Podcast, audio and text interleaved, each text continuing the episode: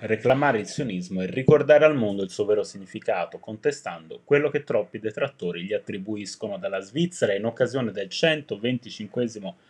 anniversario del primo congresso sionista, il presidente Israel Isaac Herzog ha lanciato un messaggio a tutto il mondo ebraico. Dobbiamo reclamare la proprietà del sionismo ogni giorno, le sue parole, il suo monito come espressione della nostra identità nazionale ebraica, delle nostre tradizioni, delle nostre speranze, del nostro orgoglio, dei nostri valori illuminati,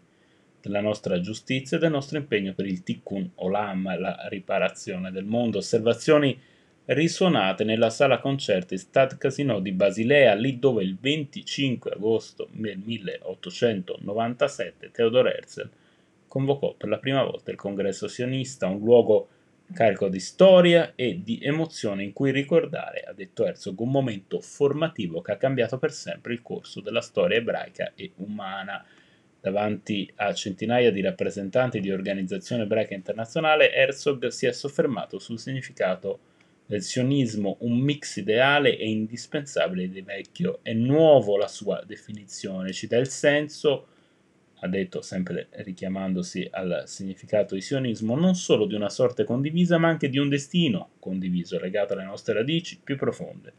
Queste nostre radici intrecciano i tre fili inseparabili della nostra identità, nazione, terra e Stato. Dal momento della sua fondazione, ha aggiunto il presidente israeliano, il sionismo è stato un movimento che ha sostenuto la responsabilità condivisa per il nostro destino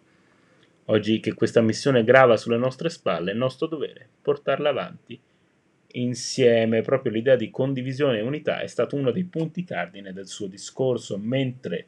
celebriamo i 125 anni. Impegniamoci in tutto il mondo ebraico a rafforzare il nostro senso collettivo di unità ebraica insieme, mano nella mano.